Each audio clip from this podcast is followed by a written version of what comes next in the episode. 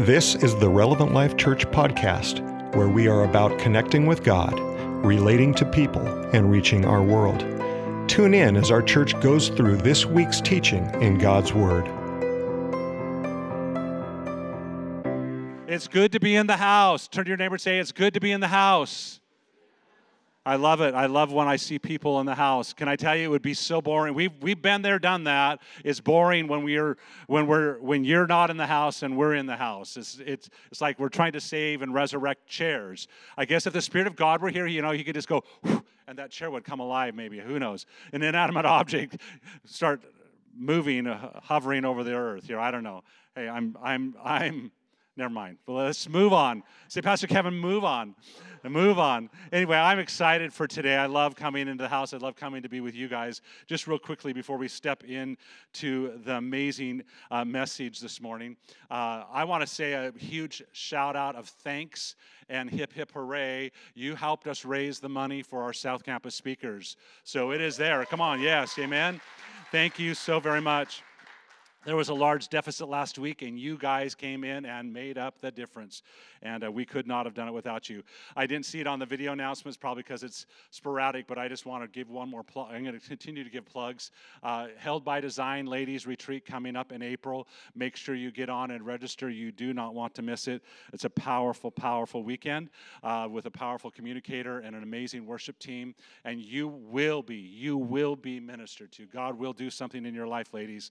And uh, don't don't want to miss it. BGMC Boys and Girls Challenge, all right? Hey, that's coming right around the corner, and I'm going to say, Yay, boys. Come on, boys.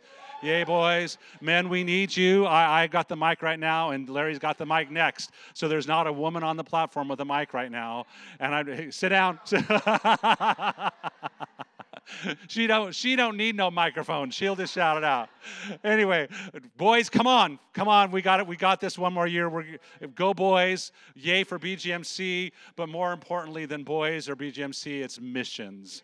And can I tell you, our our giving to this challenge uh, doesn't just doesn't just make the boys look good and win.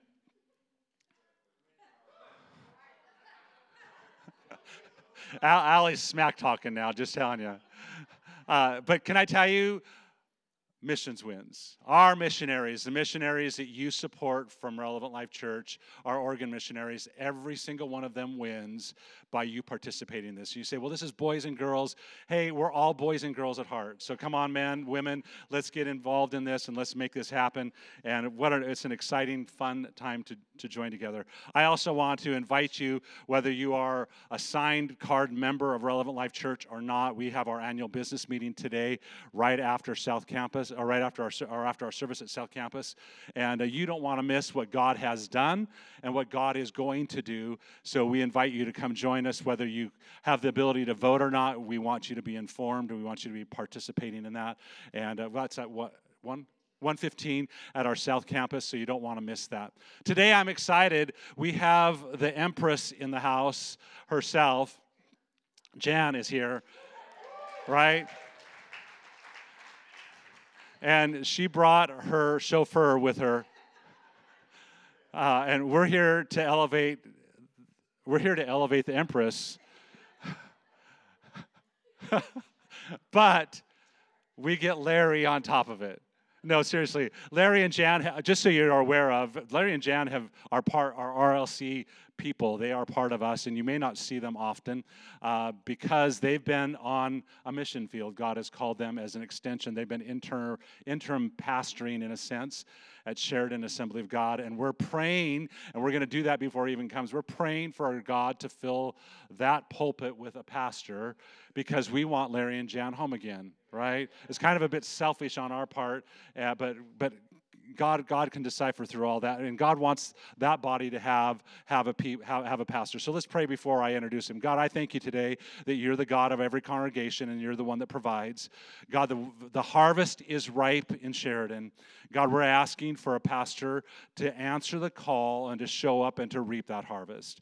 God, to plant vision and to plant dreams. God, I pray that you provide everything that they have need of, and God, we thank you for it today in Jesus' name.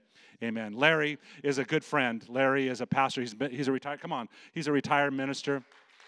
And uh, I, I love this man. He's not only as a friend, he's a mentor, but he's also a thorn in my side. Uh, Amen. A good thorn. Hallelujah. A good thorn that always challenges. I love you. Praise God.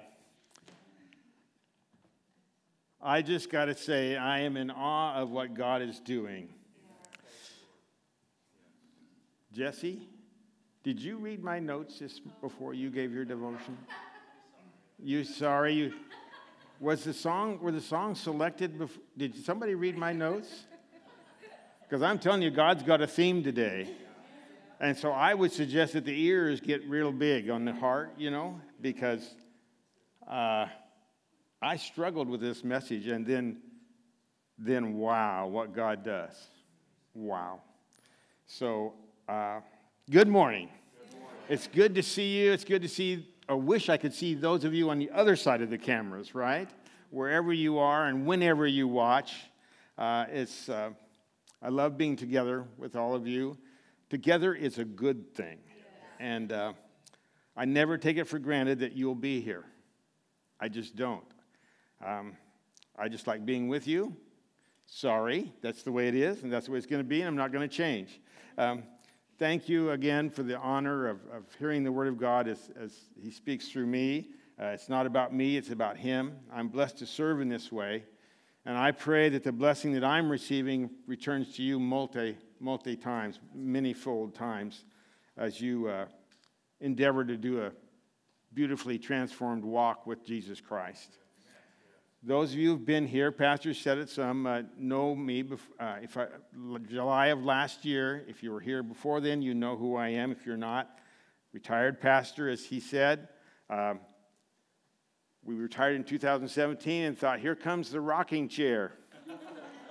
uh, I counted uh, uh, before I spoke and uh, before I was, as I was planning to speak, I think we're involved in seven different ways, uh, not just in the church, but we are part of the, the leaders of the prayer ministry and as a part of the Empty Nesters group. Uh, on occasionally preach, yeah, empty nesters, yeah. How about prayer? Yeah, all right. How about God? Yes, hallelujah. Um, and, and, uh, and on the preaching team too. So um, currently, though, the reason we're not present on campus is because we're pastoring in, in Sheridan and speaking in Sheridan every, every Sunday. And uh, PK has graciously asked me to return to the pulpit for this Sunday because he didn't want to get up early because of, oh, no, that wasn't it. Okay. that wasn't it. And I am. Uh, blessed that the Sheridan Church, I asked them if it was okay, and they agreed. They said, You should go home for this Sunday. This is truly home for us. Jan is very happy to be here with you, and if you haven't seen her or don't look over her head, she's down here. There she is. Uh, please talk to her today. She would love to, to just share in fellowship with you. Um, and continue to pray for Sheridan as you as Pastor led you please, because it's, it's vitally important for that church to find a pastor. Um, I want to have a bit of fun today. Is it okay to have fun in church? Can we do that? God has been so gracious and so good. So if I could ask uh, Pastor and Trenton and Pastor Sasser to come up here with me, please. This is just for fun, although it may be a part of the message. You'd watch out. I may pull something on you. But come on up here um, and just, just stand right in a row right here. And what we're going to do is we're going to, have you ever played those games with what's different about, you know, that sort of thing? So we're, we're going to see if you can notice what's different. Jan, help me out here. Jan, thank you. No, not the way you think.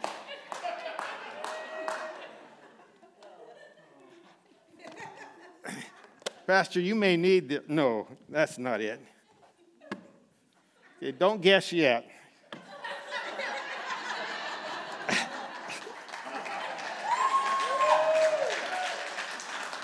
Hey, we can see eye to eye. You have a you have a top of your nose. I never knew that. So what's who's the different one up here?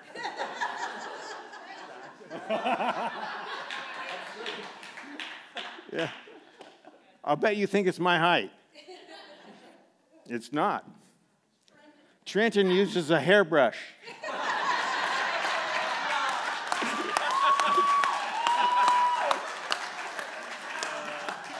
Wasn't it obvious? Thank you, guys. Thank you very much. Now, if you go to second service, don't give it away, okay? All right? Hmm? The, um,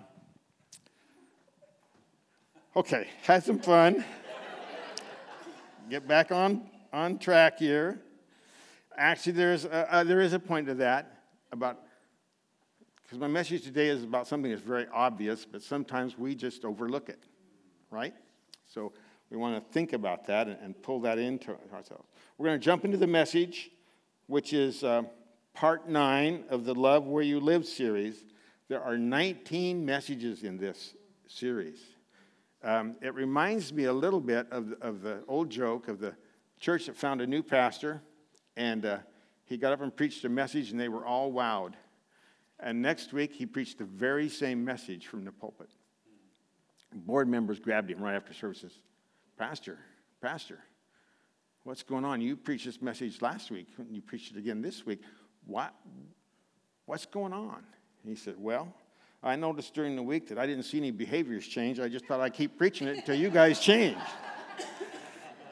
and actually, this, message, this series of messages that important, I think, is that it's really about us being who God wants us to be and, and to lift to that. And every message should be, but this is, has such a point to it that I, I think that we need to make sure that when we see repetition from God, that we open our hearts and say, what is really being said? Not the first surface thing, but the next thing and the next thing and the next thing, and let it drill down into, into our hearts.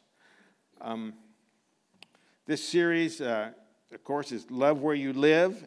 And it's not about loving your house or the neighborhood with good schools or the amenities of the city you're in. I think we could understand the intent of the series if we thought of it as loving where you live like Jesus would love where you live. That that would, that would uh, kind of bring some of the meaning out to us. The challenge question for the whole series is what would happen if each of us really began to love where we live? What if we let God really work His love within us, our families, and beyond? Would transformation take place if we really allowed that? Would there be less strife and more peace in our hearts? Would fewer spiritual or social mistakes be made? Would people be more attracted to the gospel if we really loved like Jesus loved where we live? With faith and by faith, I think we could answer those rhetorical questions with a yes that God would be at work through us because we're loving like He loves. The foundation scripture for the series is found in Acts 1 8.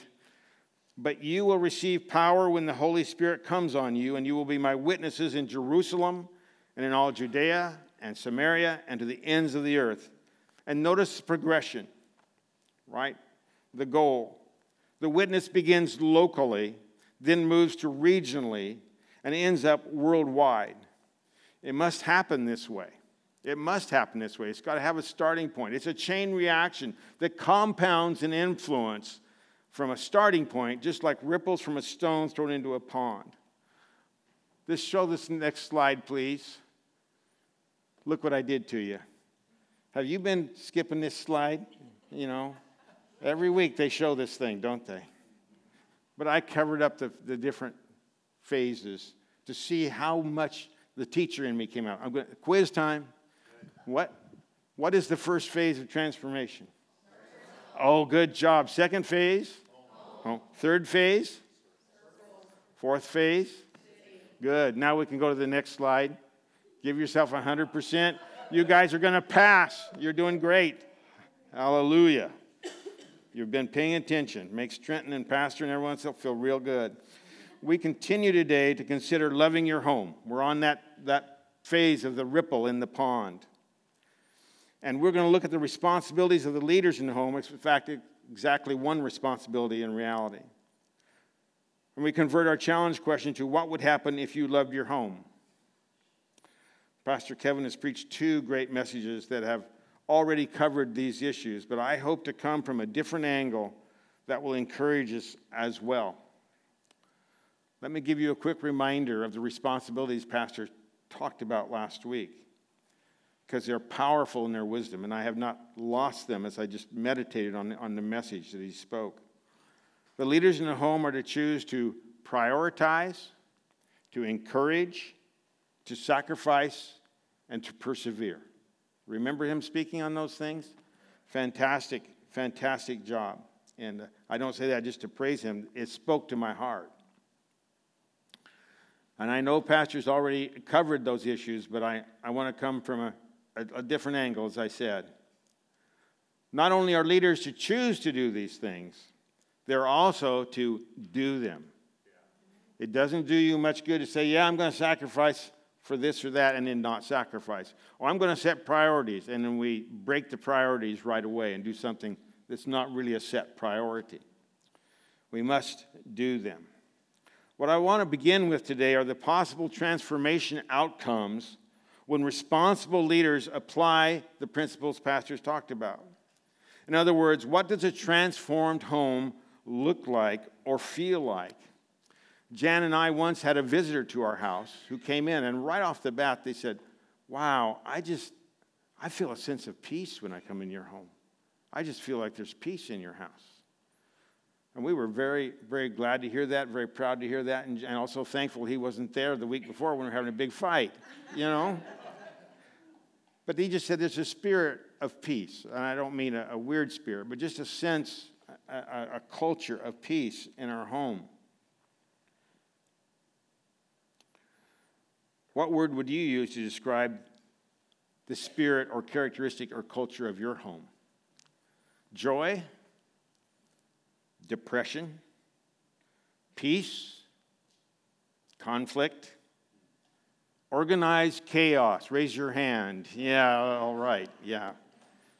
Creativity, or just about anything else. I will say to you today that leaders of the home are responsible to find a way to create a godly culture in their home. That that would be the most important thing to, that we could do. After all, we are we lead to get somewhere. Too many of us are thinking we're leading, including me, when all it really is is there was a riot behind me and I got pushed out in front of the parade. And I'm not really taking them anywhere. I'm just dancing along with the riot, pushing me, you know, along. That's not leadership. That's just being the one with the say out in front. So, what's the destination for the character of your home? In other words, what's your endpoint? What's your goal? Where do you want to get in that transformation? What do you want it to become? Well, here's some scripture to give us an idea of what a home would look like where the power of God is moving in a transformative way. Please move with me to 1 Timothy chapter 3, 1 to 5.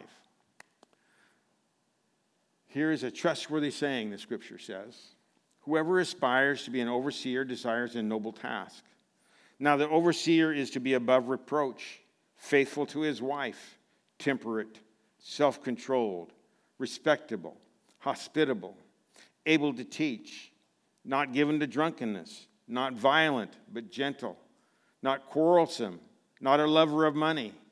He must manage his own family well and see that his children obey him and he must do so in a manner worthy of full respect. In other words, you don't beat your kids, you help discipline your kids and help your kids, encourage them to grow. You do that worthy of respect. If anyone does not know how to manage his own family, how can he take care of God's church? And then we move on to Titus.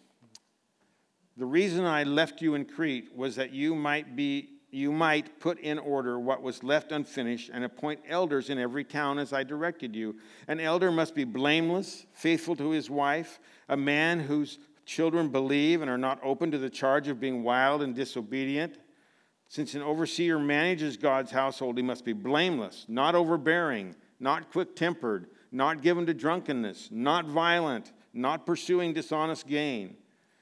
Verse 8 Rather, he must be hospitable one who loves what is good, who is self controlled, upright, holy, and disciplined. He must hold firmly to the trustworthy message as it has been taught, so that he can encourage others by sound doctrine and refute those who oppose it. Now, notice how many of these leadership qualities, characteristics, traits have to do with the home and family faithfulness to your spouse, managing your children well, hospitality, nonviolence, no addiction, and a lot more. Too often, I think we view these outcomes as a task list to try to accomplish. We read through our Bible and we look at them and say, oh, okay, these are good things, and, uh, and I should probably be making sure they happen. Or we might look at it and say, whoa, whoa, whoa, dude, Pastor Larry, this is about board members and pastors, overseers and elders and presbyters and bishops and all that. This is not about me. This has nothing to do with me. It's about people who want to take the pressure in the church and feel responsible for it? Well, I will answer that. As soon as my iPad lets me move. What these lists actually do is describe what happens as a result of God's transforming power working in someone's lives, first as individuals and then as families. Because I guarantee you, you won't have this home without God's power in the home.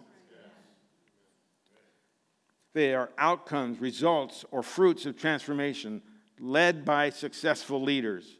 By prioritizing, by encouraging, and by sacrificing, persevering, our homes will be growing into these things. These items are what a mature Christian household looks like. But it's more than that. It's more than that. It's not just a goal that way.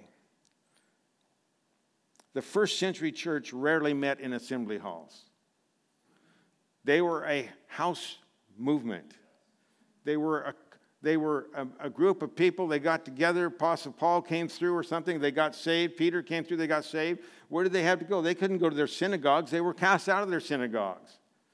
The pagans weren't going to let you meet in their temple.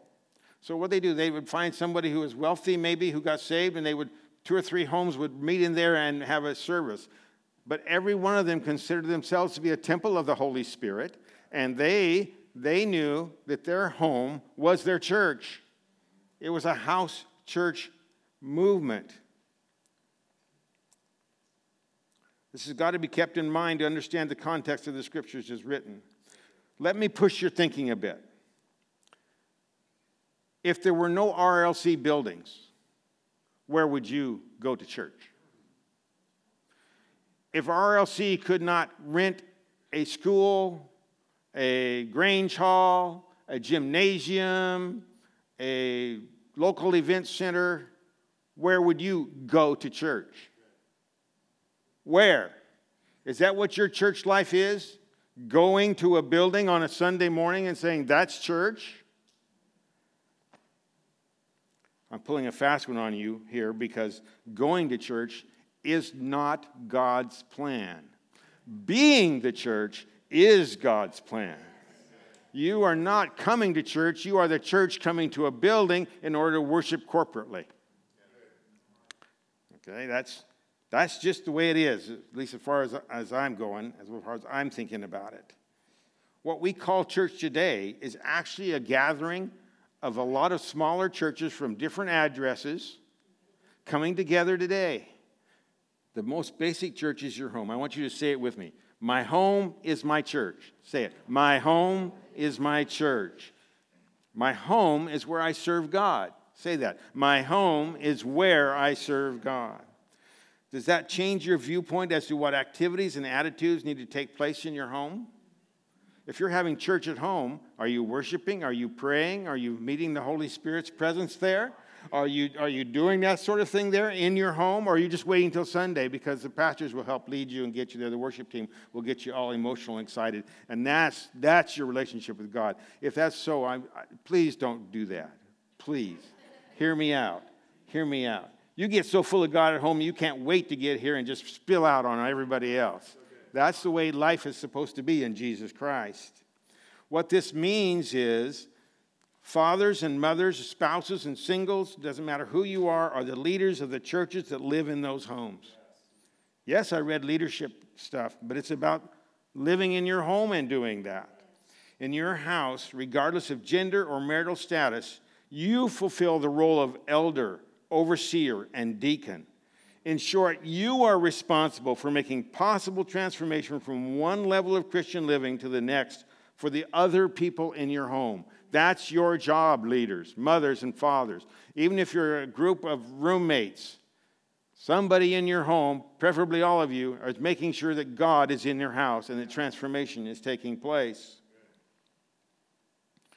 Since that is the case, these character traits from Timothy and Titus apply to you and me. We are to be faithful to our spouses, temperate, self controlled, respectable, hospitable, able to teach, not given to drunkenness, not violent but gentle, not quarrelsome, not a lover of money, not overbearing, not quick tempered, not pursuing dishonest gain, hospitable, loving what is good, upright, holy, and disciplined. And of course, we are to manage our children well in a manner that garners respect. Character matters when leading transformation. So, how is your house church doing? Ask yourself that. How is my home doing? How is my church at home doing? Well, I might score well on a few of these items, and Jan would score better on more of them. I would have to say that Jan and I are still a work in progress at our house church. Our home is better than it used to be, but not yet where it needs to go. This is true for all of us, I'm sure. If we really were fair to ourselves, put pressure on ourselves, but really were held accountable, we say, I'm not bad over here. Uh, not so good. I tend to spark off at the kids or, or whatever it is, whatever it happens to be. I maybe don't pray enough over my spouse when I should. However, whatever. Immediately, when I began to sense the truth of this, I began to feel pressure, though. Why? Because my character is absolutely influential in realizing God's outcomes for the people I love and care about. My character matters for my children and my grandchildren. My character matters around my wife. It's really important. And so I begin to feel this, this pressure.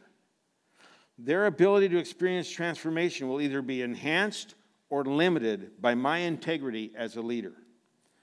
Do they see in me what I hope that they will become? Ask yourself that. Does my family see in me what I hope that they will become? No one sees their child get married and says, I, I hope it only lasts a couple of years. I hope he cheats on her or she cheats on him. But do they see faithfulness in you? What model am I presenting? And you could go on down the list of all those things quick tempered, addiction to substances, whatever it is. So, how do we transform our homes?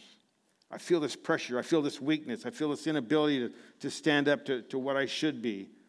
How do we get the power for prioritizing, encouraging, sacrificing, and perseverance? Tough questions. I've got good news. I've got great news. You have the greatest possible mentor of the highest character available to you. And I'm guessing for most of you, he already lives in your home. And his name is Holy Spirit. Holy Spirit.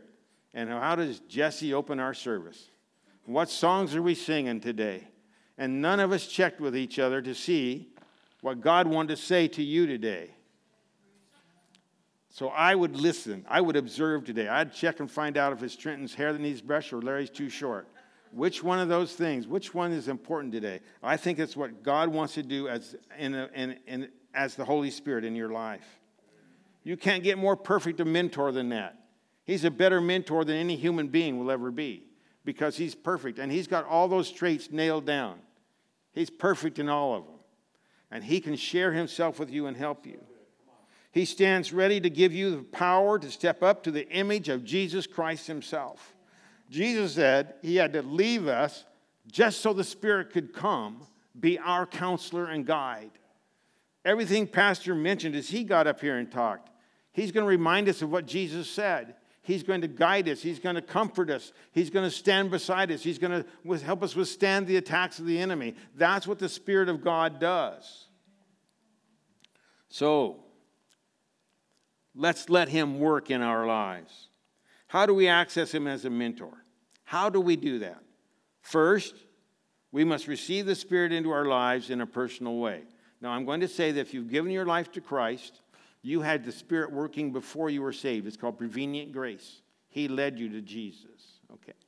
And then when you get saved, you, you receive the Spirit of God. But the scripture is also very clear. Let's go back to the beginning of this message, uh, to the whole series, to the foundation of this series, and taking the scripture that where this all started, Acts 1 8. He's, Jesus is talking. He's talking to his disciples who've already placed their faith in him. He's already been resurrected. And he says, But you will receive power when the Holy Spirit comes on you. And you will be my witnesses in Jerusalem and in all Judea and Samaria and to the ends of the earth. The Holy Spirit is the source of power and transformation. You can receive more than what you received at salvation. You can receive an overwhelming amount of the Holy Spirit even after salvation. You can be baptized, immersed in the Holy Spirit. And He is there to be your guide, to be your mentor, to be your help, to be your, to your protector, to counsel you, to, to work in you, to do great works of power within your, your witness and your ministry.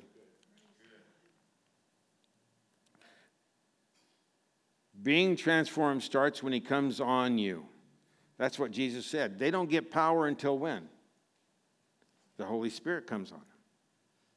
You're not going to have power to be the best parent, the best transformer in your home until you allow the Spirit to come on you and work in your heart and your life. The beauty of the work of Jesus Christ is that it made the Spirit available to you. In other words, He tore open the curtain. Before it was just the priest. Before it'd be just somebody like pastor, he would come in and he would dress in these garments and he'd have sacrifice just for him and he'd get to go into, into the Holy of Holies. Now, according to the book of Hebrews, all of us go into the Holy of Holies. We're all a kingdom of priests. We're, we have him to, for us. He's for us. He wants to be in our lives. We're not so unholy, He doesn't want us. We're covered by the blood of Jesus, so He sees us as, as pure and ready to come into His, into his home. The gospel of Christ did not transform the world until this prophecy about the power coming on you uh, to be a witness was fulfilled in Acts 2. When the Holy Spirit came upon the apostles, the effect was instantaneous, with many lives transformed. Later in Acts 8, when people were being saved in Samaria, the church made sure to send Peter and John there to specifically lead these people into a close relationship with the Holy Spirit to help them transform. Read Acts 8. I don't want to go into it, I want to go on, but I promise you there's a line in there where it says they heard about these people believing and they sent Peter and John to lead them into the baptism of the Holy Spirit so that transformation could take place. Why? Because transforming power, again, comes from the presence of the Holy Spirit. You felt it this morning during our song service, didn't you? You felt it when Jesse spoke, didn't you? You felt it when Pastor preached, didn't you? Well, why don't we want to feel that in our homes all the time? I think we want to, but we just got to make it possible, right? We got to open our hearts. We got to say, God, come on me. During your daily devotions, not what does the Bible have to say for me today? Yes, I pray that too, but God, come on me. Come on, Lord. Pour yourself out. Pour, be a loud, thundering wind. Come into my life. Speak through to me and through me. Help me be the man I'm supposed to be for my wife, for my children, my grandchildren. Work in me, O Lord.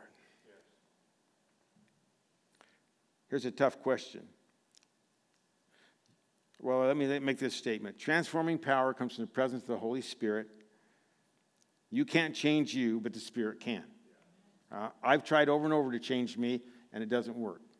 I've tried to organize myself. I married Jan so I could be organized. That's, that, that's just it. I've done the whole calendar thing. I've done the list of things thing. I've done that. I've checked them off. And then I wrote another one the next day, and most of them were left over from the day before, and did that again and again until in about four days' time I said, This just doesn't work for me. I just can't get it done. Come on, Larry. Take your daily walk. It's raining outside. but I can if that's the case, if I can't change me and I need the Spirit to change me, let me put it this way if you can't change you, how do you think you can lead transformation for the people in your home without the Holy Spirit's help to raise your own character? If I can't get there on my own, I got to have God. I'm needy. I'm broken. I'm a functional dysfunctional. Functioning dysfunctional. However that works out, that's what I am. Secondly, leaders of the home must live with the Holy Spirit's active presence. I've already basically said this, but let me just hit Galatians 5:25. If we live by the Spirit, let's follow the Spirit as well. We got to live with him. The Greek word for live is, is zao, zao, which means to be alive and among the living. The Holy Spirit is not a doctrine. He's a person with whom you can have an active relationship. And having an occasional experience in the Spirit on Sundays or during devotional time is not enough. We're to live with Him in the same sense as we live with our families or with one another. Notice in the New American Standard the word if, which is the exact translation of the Greek here.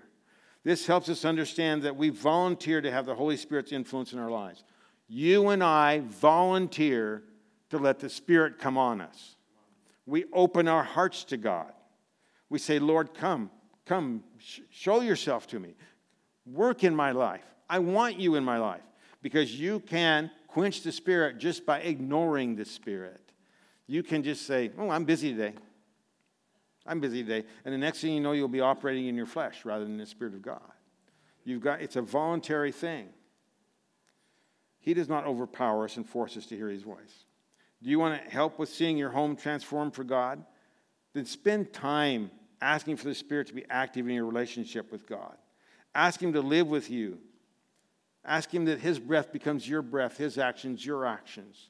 Ask Him for, uh, to knock into your day more often than, he, than that's been happening in, in your past. Lord, show up a little bit more.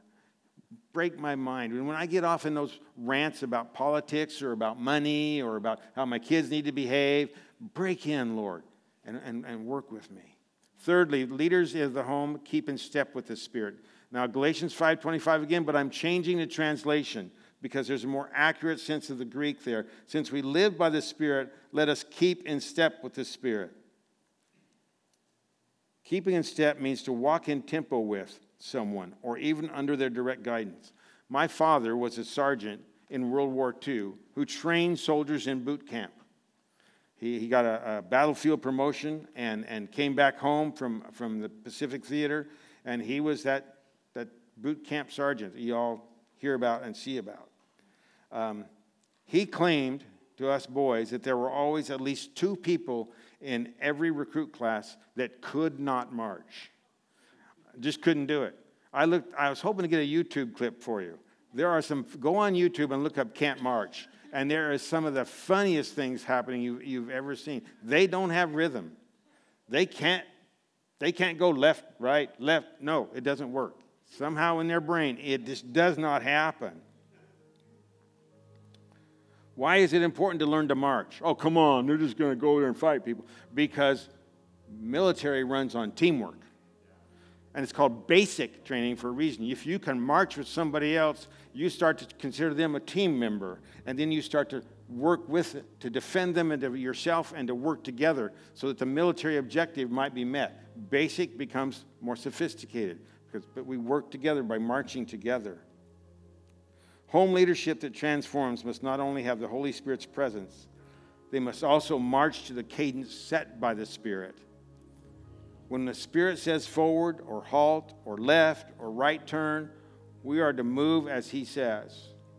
Too often, we love to only feel God's love. Oh, God, you just, so, I just, the presence was just so wonderful. And it is. I'm not making fun of that. But that's not where it's, that's only where it starts, not where it stops. That, that, that's just to help us love Him, to know, to follow Him, to be in step with Him. Um, he wants us to experience His transforming power by learning to follow His lead. Imagine, how many of you have ever been in a three legged race? You ever tied your, your legs together? And it was pretty humorous, usually, wasn't it? Why? Because two of you that were in that were trying to be the leader. Imagine if your, your spiritual leg was tied to the Holy Spirit's leg. Who do you think should be the tempo setter? Who should be the leader? I'll bet you'd win the race every time if you let the Holy Spirit, if you kept in step with the Holy Spirit. I, I just think you would because He's got your best interest in mind. He wants your family transformed too, He wants your home transformed. That's what He wants. And He's not providing you steps that will hurt you, He's providing you steps to guide you into this transformed state where those character traits, those leadership traits, they are, they're becoming real in your family. They're becoming real in your home church. I conclude by showing you some more scriptures from Galatians 5. Let's go. The acts of the flesh are obvious sexual immorality, impurity, and debauchery, idolatry and witchcraft, hatred, discord, jealousy, fits of rage, selfish ambition, dissensions, factions, and envy, drunkenness, and orgies. But then we move down in 5 to verses 22 to 23. But the fruit of the Spirit is love, joy, peace, forbearance, kindness, goodness, faithfulness, gentleness, and self control. And who wants a home from the bottom half? Who wants a home from the top half? I bet everybody wants the bottom half, don't you? Well, how do you get the bottom half? I'd say, in the light of the scriptures taken from 1 Timothy and Titus about the character of the leader and of the transformed home, that that list on the bottom is what we should be pursuing. What is required of us as leaders is to have the strongest possible relationship with the Holy Spirit as possible, just the strongest possible. Now, here's what I want to say. Some of you would say, but I'm barely saved. Holy Spirit would love to overwhelm you, barely saved. Some of you would say, well, I've got a master's degree in theology. The Holy Spirit would love to overwhelm you. Some of you would say, I've come from an alcoholic background. I'm, I'm an addict. I still struggle trying. The Holy Spirit would love to set you free and overwhelm you. Some of you would say, I struggle with lust or pornography. The Holy Spirit would love to change your life. Not be out of condemnation, but out of transformation and to make you a godly person. Uh, some of you would say, "My, I've been through uh, three marriages, and and and I'm still broken. I'm still fighting. I'm, I'm just struggling inside, trying to be trust and trying to learn to love and trying to care. And I got kids from two different uh, parents in my home.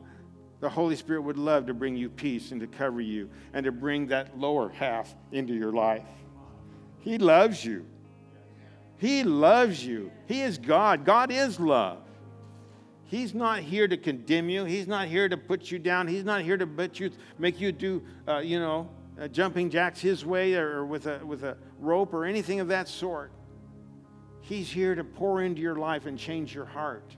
And He can if we will simply invite Him in, live with Him, and then keep in step. Don't, don't contradict what He says. Some of you do, including Larry. What do you mean? Larry, you know how you said something sharp to Jan this morning?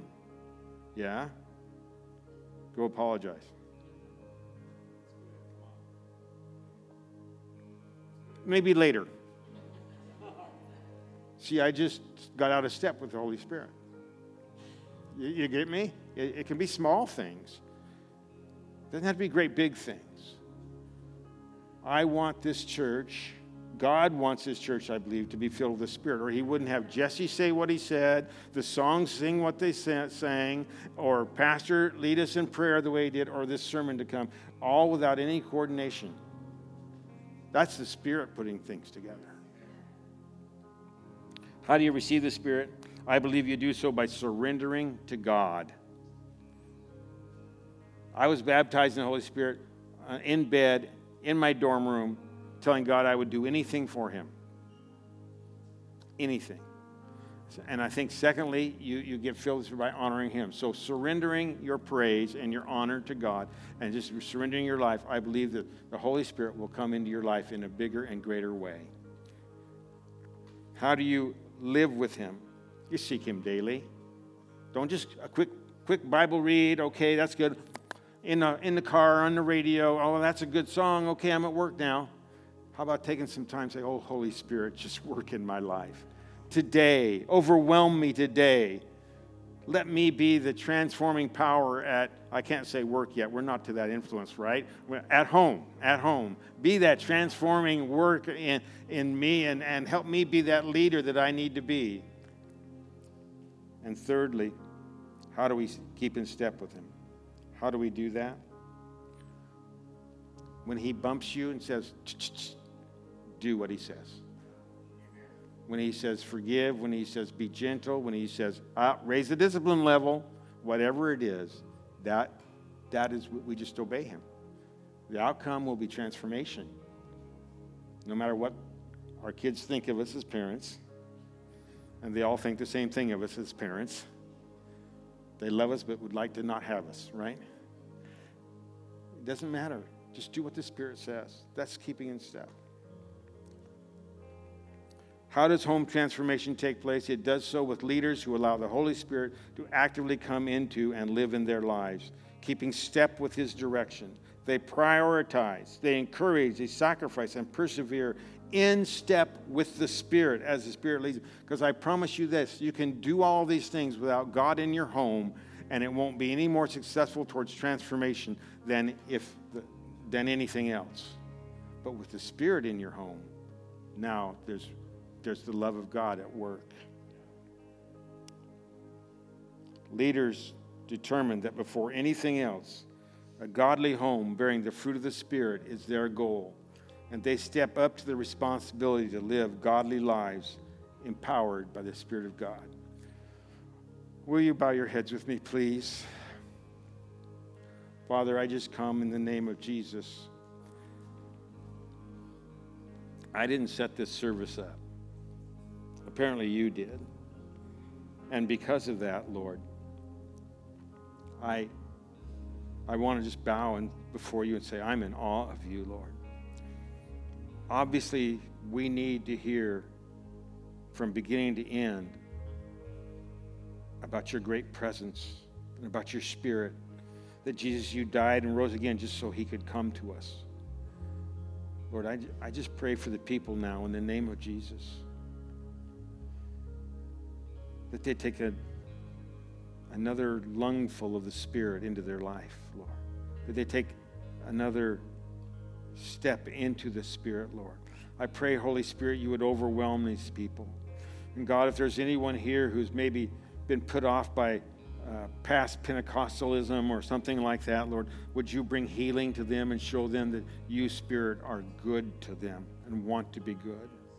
Lord, it's not about how emotional I feel during a wonderful song service. It's about how in touch with you and how what relationship I have with you and how I want to be I want to be what you want me to be. And part of that will be in touch with you during a, a wonderful worship service. I ask blessing in these people, Lord. May the Spirit of God come on them. May the Spirit of God come on them. Lord, may your Spirit come on them. Lord, may their home transformation change because of what the Spirit of God is doing in them. Lord, these qualities that are in Timothy and Titus are just too hard for me all by myself. I need you, Lord. I need you to be the best dad I can be, the best husband I can be. I need you, Lord. I pray blessing into their lives. I pray, Lord, God, that no matter where it is, whether it's right after service, whether it's in their car on the way home, whether it's tonight, tomorrow in a business meeting, Lord, uh, this week sometime, that these people would just sense another move of the Spirit in their lives in powerful ways. And may it translate into transformation in their home. I pray all this in Jesus' name. Amen. And I will say this too if you don't know the Lord, if you come here exploring and looking for spiritual answers, start with receiving Jesus Christ into your life. Just ask Him. Say, Lord, I want, to, I want you in my life. Just start there. I want you in my life. I'm going to trust you for, for, for heaven. It's as simple as that. God bless you. Thank you for being here. Uh, go home and take your nap because of what happened overnight, right? Thanks for being here. God bless you. Be filled with the Spirit of God. Here at Relevant Life Church, it's our mission to see people connect with God relate to one another, and reach our world. This single statement drives everything we do as a church. Our hope is that today you were encouraged in this. Thank you for joining us and have a blessed day.